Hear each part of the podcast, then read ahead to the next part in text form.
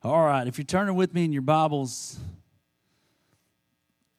uh, I'm not even sure where I'm turning. I apologize, Sarah, for giving you some scriptures that I'm probably not turning to. I think I'm just going to start in Genesis. I think I gave you like I gave you a bunch of Philippians scriptures, but I'm not going to turn to those. I'm just going to start in Genesis. Kind of changed up here. Uh, I've been studying and working on this message all week that I was going to teach you guys about. And it was going to be kind of funny and good, I thought, but God apparently didn't because I.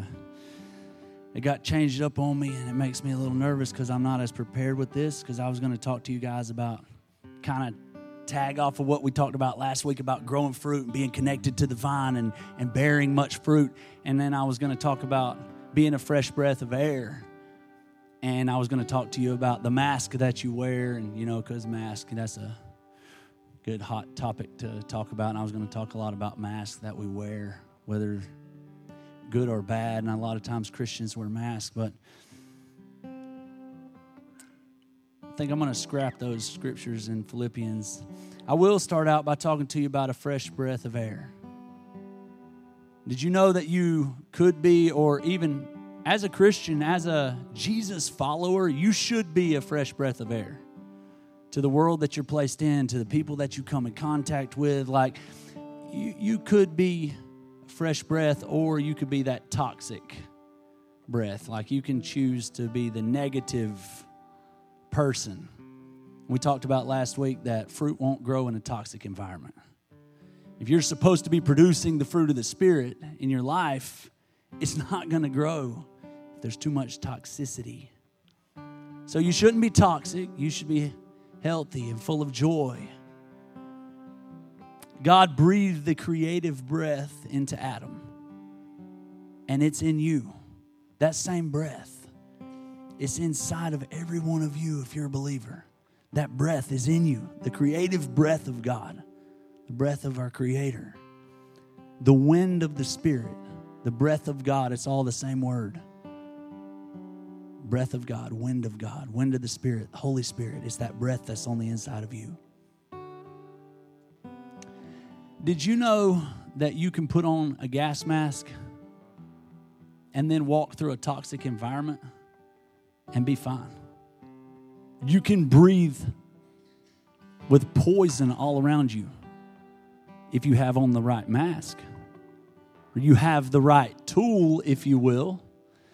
Then you can be inserted into a toxic environment, an environment that would knock somebody out or kill somebody, and you can walk straight through it and not even be affected by it. So today, what I'm hoping is because I know that in this world, Jesus said, in this world you'll have tribulation. And I know that that times are crazy right now, and there's all kinds of stuff going on in the world, and there's everything from COVID to sickness to wear a mask, not wear a mask, to political stuff, to racial injustice, to I mean, the whole world. There's so many things going on right now. So many things. So there's all kind of negativity there's all kind of stuff that we need to try to figure out what's right what's wrong what, what do i do here do i stand up here do i say something here do i there's all kinds of toxic things but i believe that in the word and in the bible and, and by coming to church we're kind of handing out gas masks like god says here's some tools here's what you need put this on and you'll be able to breathe fresh air fresh breath. So today I'm hoping to give you a gas mask. Well, I know what I need to do. Yeah, that's what I worry about because a lot of people come to church every week. I'm not talking about y'all, I'm talking about all those other people that are traveling or not here today. I know this isn't most of y'all. But a lot of people just come to church every week and they get that little drink of water for their soul, for their spirit, but then that's it. Like then they go through the rest of the week. They don't put anything else in. They don't get any more word. They don't pray. They don't worship. They don't seek after god. They don't they don't use the tools that are given right Oh, well, I know what I need to do. I know I, I probably need to pray more. I, I know I need to do this. I know I need to do what Pastor Dusty said in that message about gratitude. Yeah, I should probably do that, but but I'm a procrastinator. No, you all the procrastinators raise your hand. See, the real procrastinators will raise it in a few minutes. right? okay. But what I would say to you when you say you're a procrastinator is I would say, no, you're not. What? Yes, I am. See, I really don't think anybody's a procrastinator. Let me prove it to you. If I told you, be here, meet me in the church parking lot at 4:30 a.m. tomorrow morning and I'm going to give you $5 million cash. Would you be here? You dang right you'd be here. What if you got a flat tire? You'd run, even if you don't run. I bet you'd call an Uber. I bet you'd call a friend. You'd be standing in that parking lot at 4:30 a.m. You know you would. Every person in this room would be standing there in the parking lot with about 15 others that I'd be wondering how they even heard about it you'd be here. Your job wouldn't matter. It wouldn't matter if you got home and your wife said, I don't want you to go there tomorrow morning. You'd say, Well, we're going to have to work it out later, but I'm going. What I'm trying to say is, nothing would stop you. Why? Because it would become number one priority. And that's about money. That's about something that's here today and gone tomorrow. Jesus said that moths will eat that up, it'll be gone. But all of a sudden, you're not a procrastinator anymore. Come hell or high water, you'll be at the church at 4:30 a.m. Why? Because it is important. And it's more important than anything else you have going on tomorrow. Oh. It's a priority. It's a goal that you will make happen. So it's not that you're a procrastinator with spiritual things. No, it's just not that important to you you got a, a lot of other things that are higher on your list of importance. I know Dusty said I need to form relationships, but you know what? I got this, this, and this I need to do, and I'm. It's just not high up on your list of priorities. So, what you need to figure out is how to make it a priority. How do I make the things that should be the most important, how do I make them the most important so that I get them done? Because then nothing will stop you. So we're going to look at that. We're going to look at how we can how we can get it done, how we can walk through this life and and still breathe fresh air and produce fruit and and go through these crazy times and put our gas mask on. So I was going to go to like four places in Philippians and show you how Paul does it. But I really feel like I'm supposed to go and, and start you in Genesis. I'm going to go to Genesis.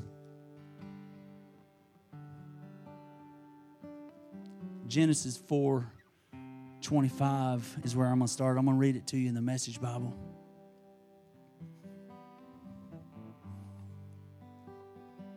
Adam slept with his wife again. Good verse. She had a son whom she named Seth. And she said, God has given me another child in place of Abel, whom Cain killed. And then Seth had a son whom he named Enosh. Just that verse. Now, that part, the first part of that verse, Adam slept with his wife again. That slept with, they didn't just go take a nap.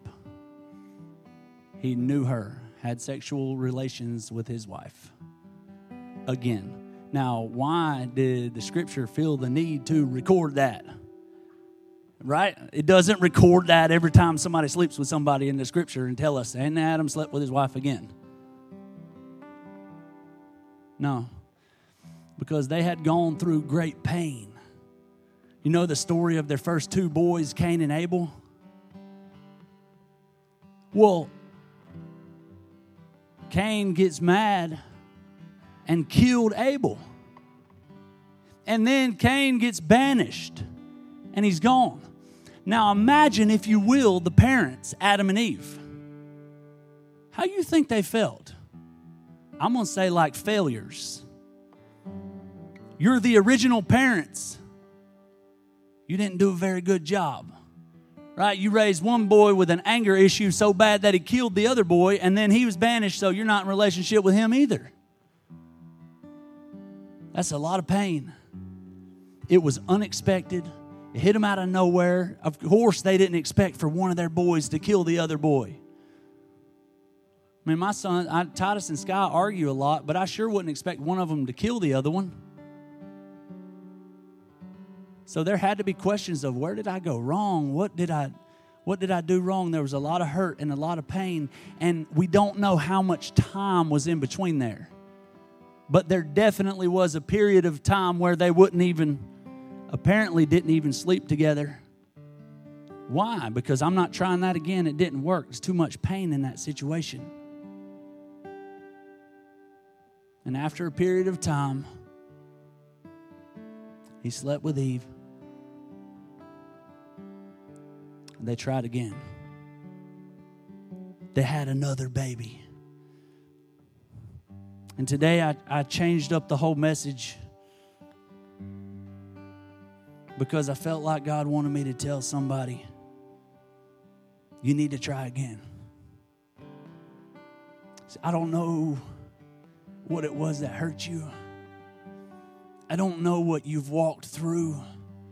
I, I don't know what it was that kicked you in the teeth, but you got to try again. You know what Abel means? The son that they lost is a Hebrew name, and it means breath. Abel means breath. And I felt like God told me that somebody got the breath knocked out of them. They lost their breath. You ever had the breath knocked out of you? It's usually unexpected. You didn't see it coming. and that feeling, that's where Adam and Eve were. Got the breath knocked out of them. But see, you got to get up and try again. If you're on a football field and you get the breath knocked out of you, what you, you got to get back up and get back in the game at some point. It's okay to take a minute to get your breath back. They took a minute. They took some, t- we don't know, maybe they took years. The Bible doesn't tell us how much time was in between there. But I'm going to tell you three things you need to do when you get the breath knocked out of you. When you lose your breath, when something unexpected happens. The first one is try again. Psalm 139 says that God has a book in heaven written about me. And I want to tell you today don't get stuck on a chapter. Maybe you had some rough chapters, and maybe you had some things that didn't go like you planned, and maybe you got the breath knocked out of you, but that chapter was never meant to be the underlying theme of your life story. It was a chapter so go to God and get in relationship with people that can help you find healing and move on so that it becomes part of your testimony, part of your God story, and not the underlying theme of everything you do from now until the grave. That's not how God designed it. Try again. Keep slaying giants, keep taking mountains how do I try again? Maybe you're like Adam and Eve. I, feel like a failure. Or maybe you feel like the pain is too great. How do I do it? You must believe that God is for you. And you must believe that He is working. He'll work all things together for your good. Look at 2 Corinthians 4:13.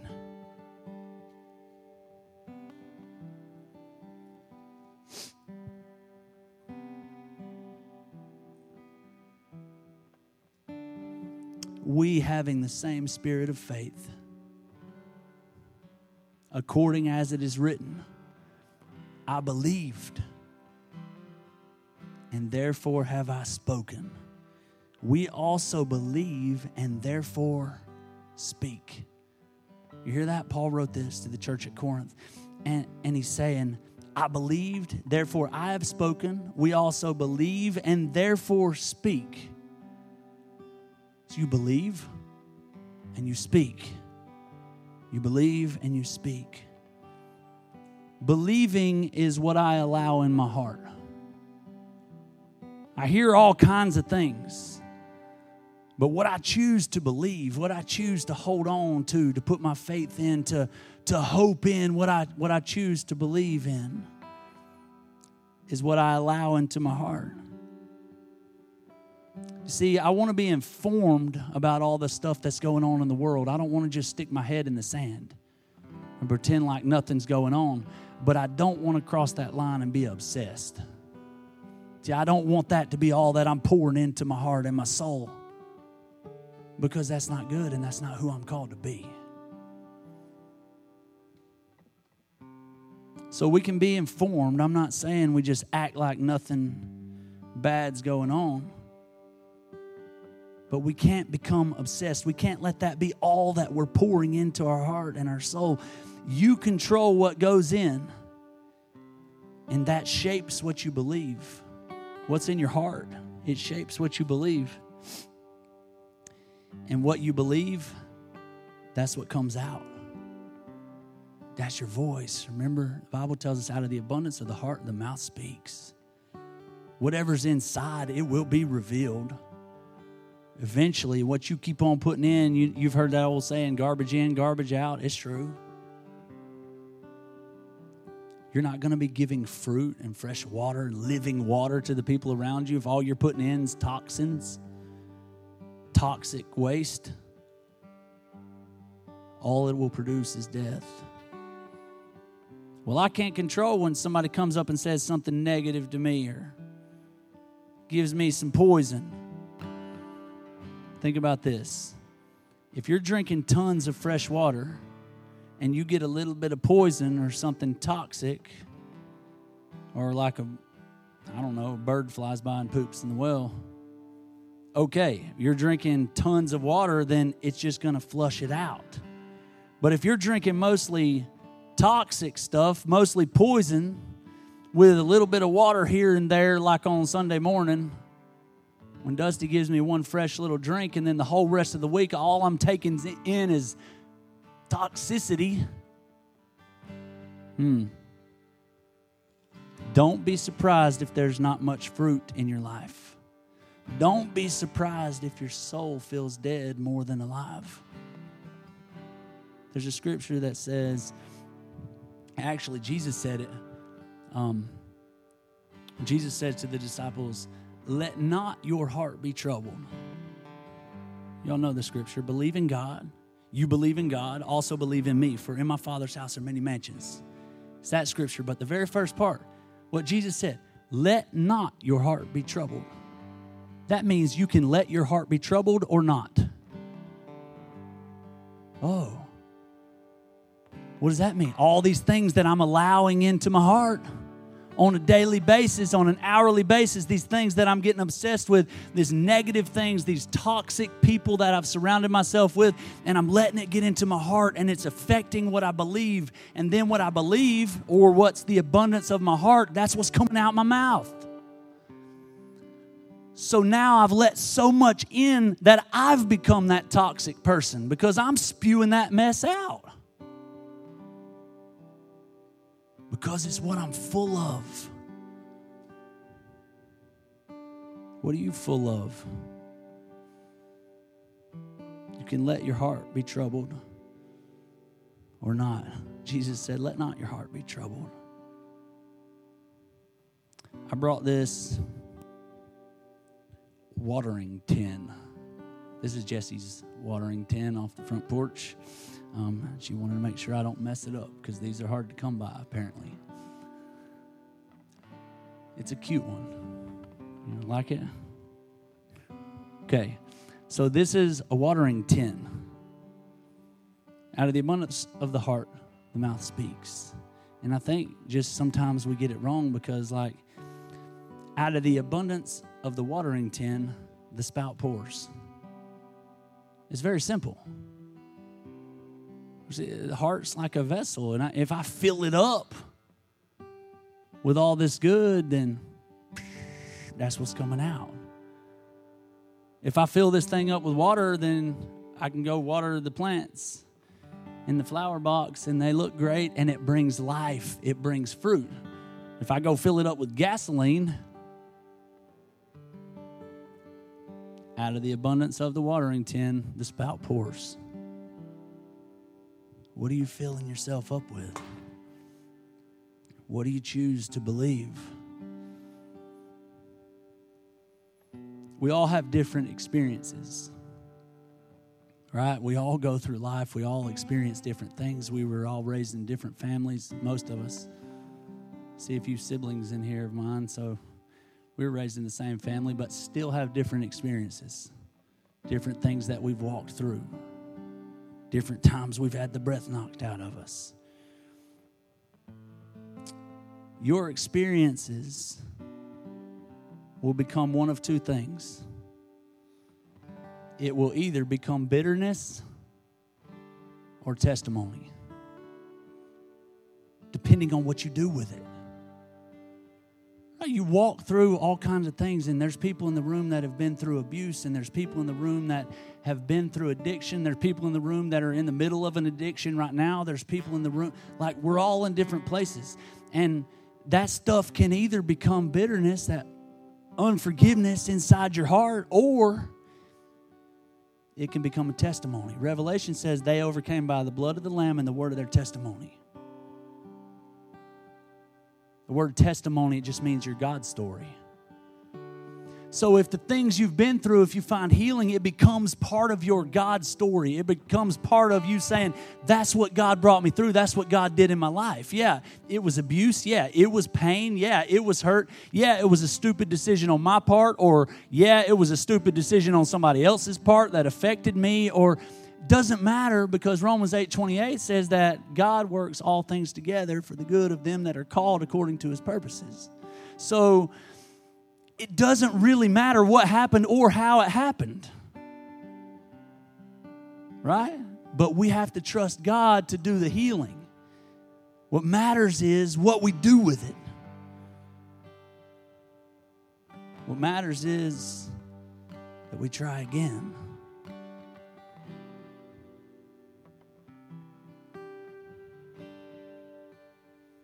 It can either become bitterness or testimony. Like, I know you know people like this, but there are people in this church that have been through such hard things in their life that I know of, that I've walked through with them, and their faith gets stronger. And they sing a little bit louder. And people from the outside looking in would say, How are you even a Christian anymore? How do you still have faith? How are you growing with all the things that have happened to you, the loss that you've experienced, whatever it is? And then I know other people in other people in my life that they get a flat tire and lose their faith. It rocks them.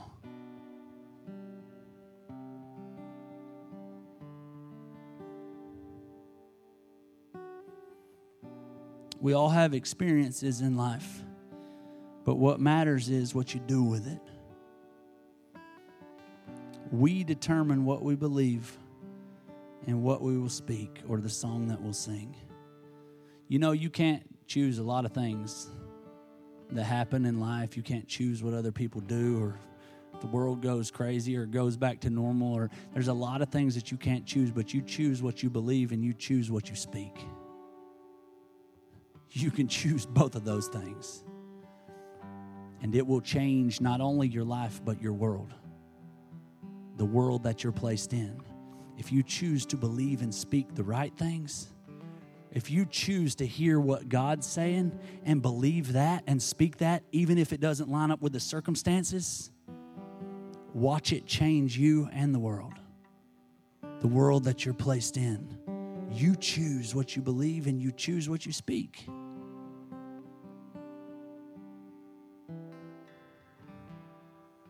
So, what am I saying?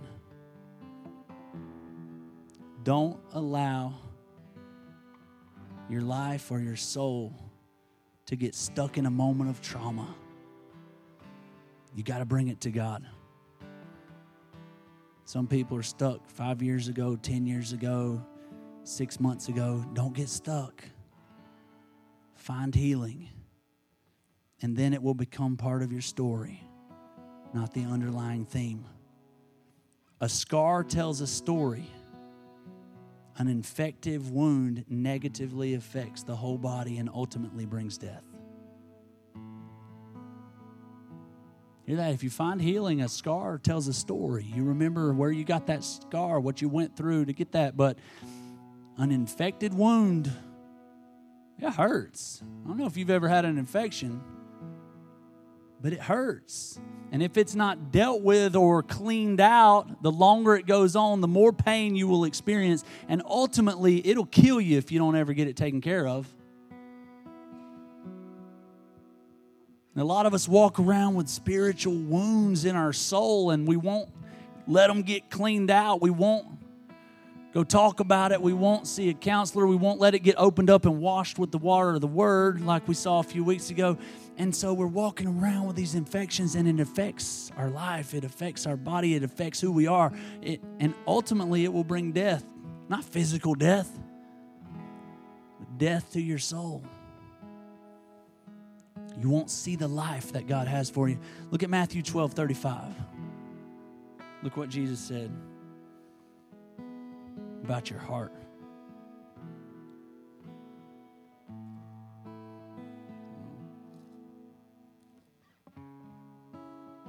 A good man out of the good treasure of the heart bringeth forth good things, and an evil man out of the evil treasure bringeth forth evil things. Pretty simple. Out of the abundance of the heart, the mouth speaks. Okay, so we're going to move on through these next two and wrap it up. Number one, try again. You got to try again. Number two, dream again. It's time for somebody to start dreaming again. You stopped dreaming a long time ago because of some disappointments or because I don't know, maybe you felt like a failure like Adam and Eve did. Maybe you thought you weren't going to try having any more kids because those kids turned out like idiots, or I don't know what it is, right? Whatever it is, it's time to dream again. They needed time. How much time? We don't know. Bible left that out because there's not a set time on it. I don't know what you went through. You it may take you a little bit longer to find your healing than. So I don't know. We don't have a set time on it. And, and don't get me wrong, let me say this you need to grieve. It is not only healthy, but it's part of the healing process to grieve. You must grieve, or you will never heal. So don't hear me wrong and think, "Oh, I just need to I just need to push it down and move on past it." No, you need to grieve the loss. Because in that grieving is how we find healing. See, you must grieve, but you must grieve with hope. Paul said, "We grieve as those who have hope." Remember that scripture or or no, I think he said we grieve not as those that have no hope. That's how he worded it. Same thing. We grieve as those that have hope, right? We have a hope. Why? That's a healthy way of grieving because we have a hope that the future is going to be better. We have a hope that God's going to work it out. And even though it hurts, like, you know what, right now, I still have a hope that God can work it out. Even if I can't see it, that's what he was talking about. We grieve with hope grieving can be a way to honor my past. But dreaming is how I honor my future. Don't dream too soon. Like, don't just jump in and start dreaming and forget to grieve because you'll have this underlying wound that you never let heal and you didn't grieve. And don't just act like something didn't happen. No. Talk about it. Don't dream too soon. Make sure you grieve. But grieve with godly people who can keep you grieving with hope. If you grieve without hope, it gets dark real quick. Right? If you're grieving without hope, it's real easy to slip into a depression, or it's real easy to go to a dark place, or it's real easy to look for a substance to numb because don't grieve without hope. As believers and as Christians, that's not how we grieve. That's what Paul said. It's not how we grieve. We grieve with hope. We grieve with each other. Cry with those that cry. But at some point, it's time to dream again. Grieving is the natural and justifiable response to past pain. Dreaming is the supernatural response to God igniting something in me for my future. You know what a dream is? It's a faith picture of the future. It's what a dream is. When I go to the gym and I jump on a treadmill, it's not because I'm slim and buff. It's because I have a faith picture that if I get on this treadmill enough times, I can look like Benny. As I point to where Benny normally sits and he's out of town. Canaan. Much slimmer than me. Sorry, I pointed at you, Canaan, and said Benny. What? Because I have a faith picture. I have a dream of what it could be, so now I'm going to walk it out. Remember, we're saved by grace. There's nothing we can do. We can't earn it. We can't buy it. Like we're saved by grace, but Scripture tells us we walk by faith. Right? So I've got a dream. Now what? I've got to walk it out. I can't just sit here dreaming because nothing's ever going to happen. I got to walk it out. I got to take the steps that I know to take. I got to put on the gas mask. I can't just say, Thank you, Pastor Dusty, and hang it off my belt loop. I'm still going to die from the poison. And put it on my head. And you do too. It's time to dream again. Maybe your life sucks right now. Okay. But this is what separates us from the animals. You have the ability to get a vision, to get hope for the future, to get a dream for the future. And you can spiritually and emotionally find joy in what is to come. You know that?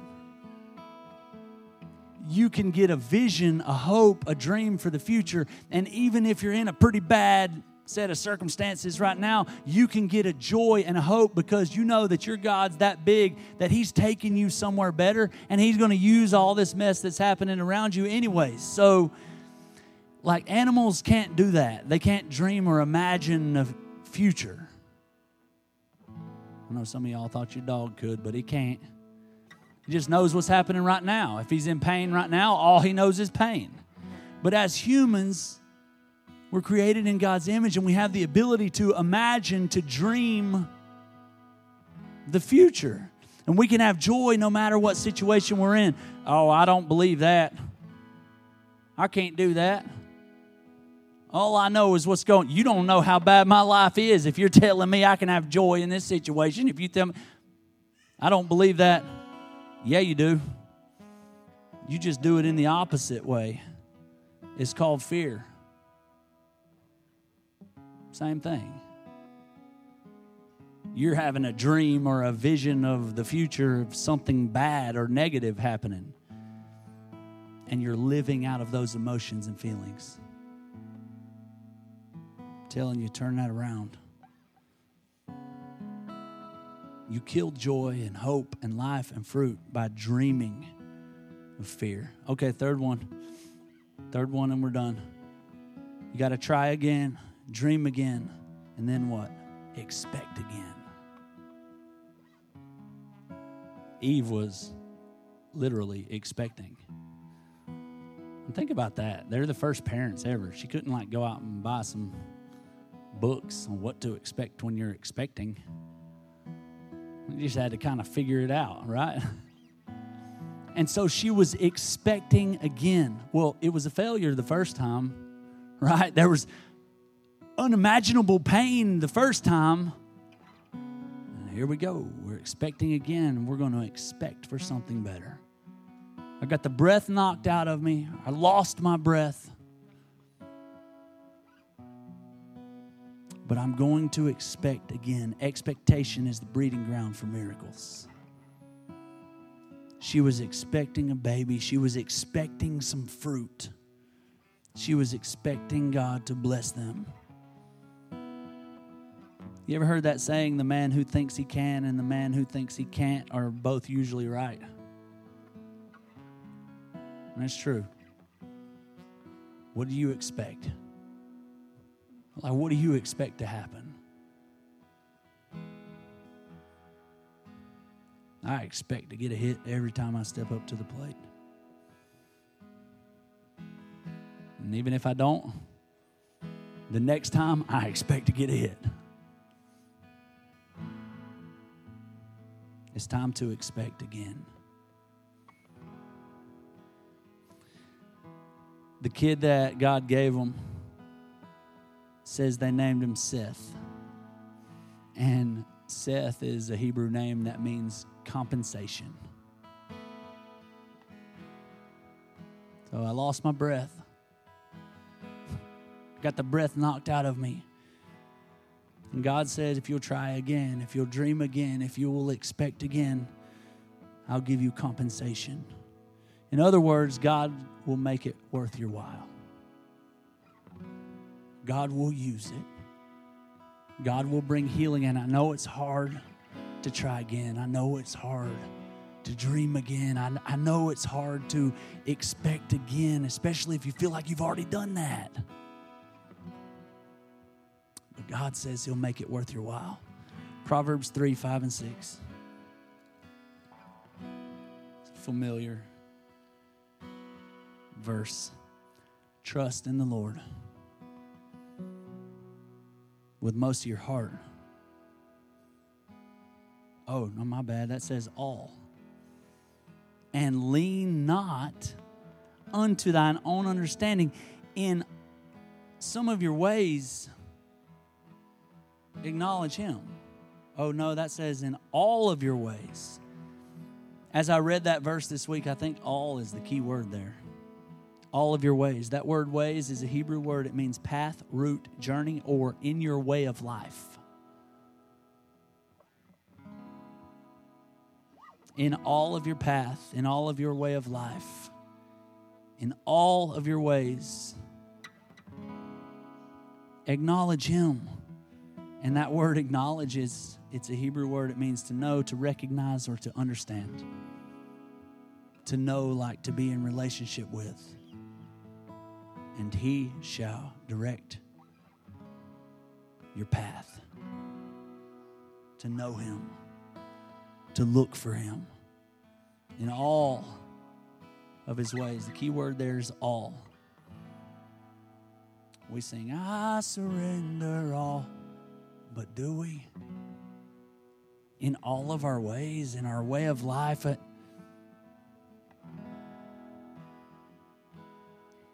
more like I will give you some. I will give you a little bit says, Trust God with all your heart, with all that you feel and your emotions. And lean not into your own understanding, right? so you're understanding what makes sense. Why? Because sometimes what God's telling you to do, or what we're instructed to do in Scripture, or what Pastor Dusty's telling you you need to do, it, it don't really make sense. And it's not really what your head's telling you to do. So he said, "Not lean not into your own understanding, right? Because this ain't going to make sense some of the time." That means trust God with your head. Sometimes my heart and my head are going in different directions. These two verses gave us three things that we could trust God with, that we should trust God with. It's our heart and our head. And the third thing you can tr- trust Him with is your hope. Because at the last part it said, He will direct your path. That's your hope for the future. That's your belief. That's your dream. Like, hey, I don't know, whatever I'm going through right now, I still have a hope. I trust God with all of my heart, everything that I believe. I trust God with even with my understanding. I'm not going to lean to my own understanding. I'm going to trust Him with my head, and and He gives me hope. God is speaking. In fact, God is singing over you today. And I I completely changed up what I was going to talk to you about because I feel like somebody in the room needed to needed to hear this. Um, in the Civil War, the night before the Battle of Stones River, the Union Army was on one side and the Confederate Army was on the other. Both sides of the river. They were enemies, had different beliefs, didn't like each other. They would rise in the morning and kill each other. And they were camped on either side of the river. And according to the tradition of the time, the bands would play an evening serenade. So the Confederate band played, and then the Union band started playing a song that everyone knew called Home Sweet Home.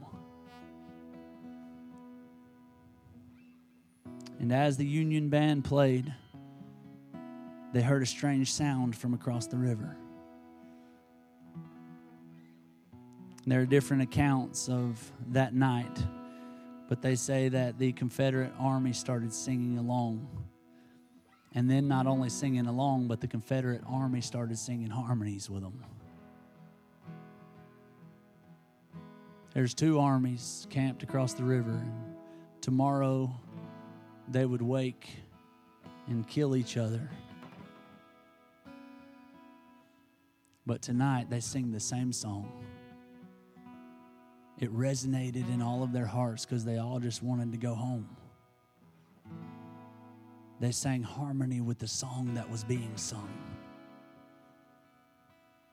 They were singing the same song because they had the same dream. I just want to go home. Right? Forget the hate, forget the killing, forget the political stuff like these people sang in harmony with each other. They sang the same song. Zephaniah 3:14 tells us Sing, O daughter of Zion. Shout, O Israel, be glad and rejoice with all thy heart, O daughter of Jerusalem. Israel and Zion and Jerusalem were in a bad place at this time. The Lord hath taken away thy judgments, he hath cast out thine enemy. The King of Israel, even the Lord, is in the midst of thee. Thou shalt not see evil anymore. Hmm.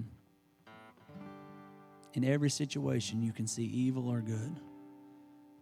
He's telling them, stop seeing all the evil, see the good. Remember, trust in me. In the day it shall be said to Jerusalem, Fear, not, fear thou not. And to Zion, let not thine hands be slack. The Lord thy God in the midst of thee is mighty. Say, Remember how big I am. He will save, he will rejoice over thee with joy. He will rest in his love, and he will joy over thee with singing. God sings. You know that? We see this here and we see other places that, that God sings. I can't wait to get to heaven because, as far as I know, God's perfect. So I'd like to hear his voice. I want to hear him sing. And this says he sings over you, he's singing over his people. And it's a song that you know, it's a song that's familiar to your soul. He's singing. And if you listen to the song that God's singing, and start to sing along with Him, start to say what God's saying. Listen across the river, and even if you're mad at God, even if you're at war with God, if you will listen to the song that He's singing and start to sing, get in step with Him and start to sing harmony with Him and to, to hear His voice and, and start to sing. Job 38 tells us that stars and angels sing. Revelation tells us that there are four creatures and 24 elders singing around the throne. Psalms tells us that creation sings, the mountains and the hills.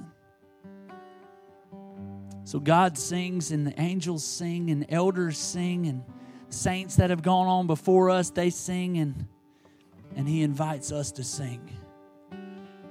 Another place in Revelation, it says that the angels are singing Moses' song. Right? So Moses wrote a song after God delivered them from Egypt. Moses wrote a song of praise. And it was such a good song. Like this was this must have been one good song because it was so good that the angels looked down and said, Dang, it's a good song. So the angels stole Moses' song and were singing it in heaven. It's a good song. I hope I would like to be able to write songs good enough that angels are ripping them off. You know why? Because angels were created to worship, like they ain't got much choice. And then the last one, uh, you know, the devil, he was the worship leader. And when he, last time he tried to buck up, he got kicked out with all the people that were with him. So they don't have a whole lot of choice. Like, we were created to worship, we worship. Humans were given free will. And so when angels look down and they see us here on earth, and, and even though we're going through a hard situation, even though we're going through hurt or pain or something bad's happening, and they see us choose to worship. Remember, like Paul and Silas thrown in prison, and at midnight, they were thrown in prison for doing the right thing, for doing what God told them, and they got whipped and beat. And at midnight, they chose to sing praises to God like that, or, or like Moses after all they had been through, the angels are looking down at a human singing praises, choosing to praise. Like, God, you're not even forcing it, He's just praising you. Job said, Though you slay me, yet I will trust you. That's a hope for the future. As you know what that I, I might have got knocked down, but I'm going to try again. I'm going to dream again. Maybe my last dreams didn't work out too good. Maybe I got the breath knocked out of me. But I'm going to expect again. I'm going to sing the song that God's singing over me and that God sings over his people. I know it's hard. I'm not minimizing your pain. But I need you to try again. Let's pray. God, thank you for speaking. God, thank you that you're alive and living. God, thank you that you know what we need and when we need it. We give you permission to, to interrupt our plans. God, we thank you for growing us up. We thank you for teaching us and guiding us. God, I pray for healing and health. That you would keep us all safe, and no matter what we're going through, that you would walk with us and give us a realization of your presence. God, we love you. Thank you that you have a purpose for every one of our lives. Help us to find that purpose and stand in it. We love you. Thanks for loving us. In Jesus' name, amen.